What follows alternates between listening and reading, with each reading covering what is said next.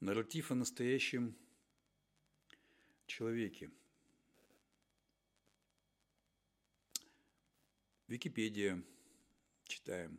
Сверхчеловек. Уберменш. Образ, введенный Фридрихом Вильгельмовичем Ницше в произведении «Так говорил Заратустра» для обозначения существа, которое по своему могуществу должен превзойти современного человека настолько, насколько последний превзошел обезьяну. Тем не менее, у Ницше нет четкого определения, у самого Ницше нет определения сверхчеловека. Ну, давайте восстанавливать. Сверхчеловек, будучи в соответствии с теорией Ницше закономерным этапом истории человеческого вида, должен олицетворять средоточие витальных аффектов жизни. Сверхчеловек – это радикальный эгоцентрик, благословляющий жизнь в наиболее экстремальных ее проявлениях, также творец, могущественная воля которого направляет вектор исторического развития. Существуют различные субъективные взгляды на ницшеанский образ сверхчеловека.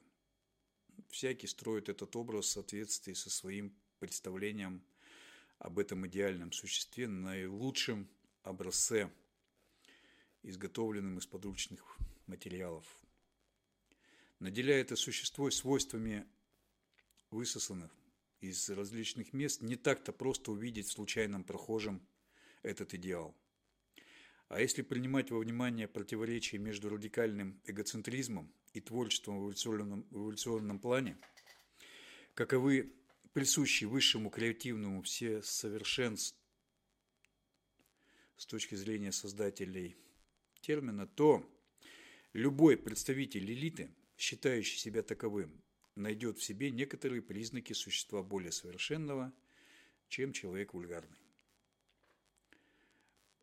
И вот множество этих сверхчеловеков глядит на нас с экранов средств массовой информации не только глазами, куда,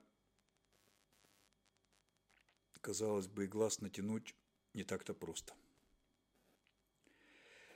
Как же отличить сверхчеловека от нормального?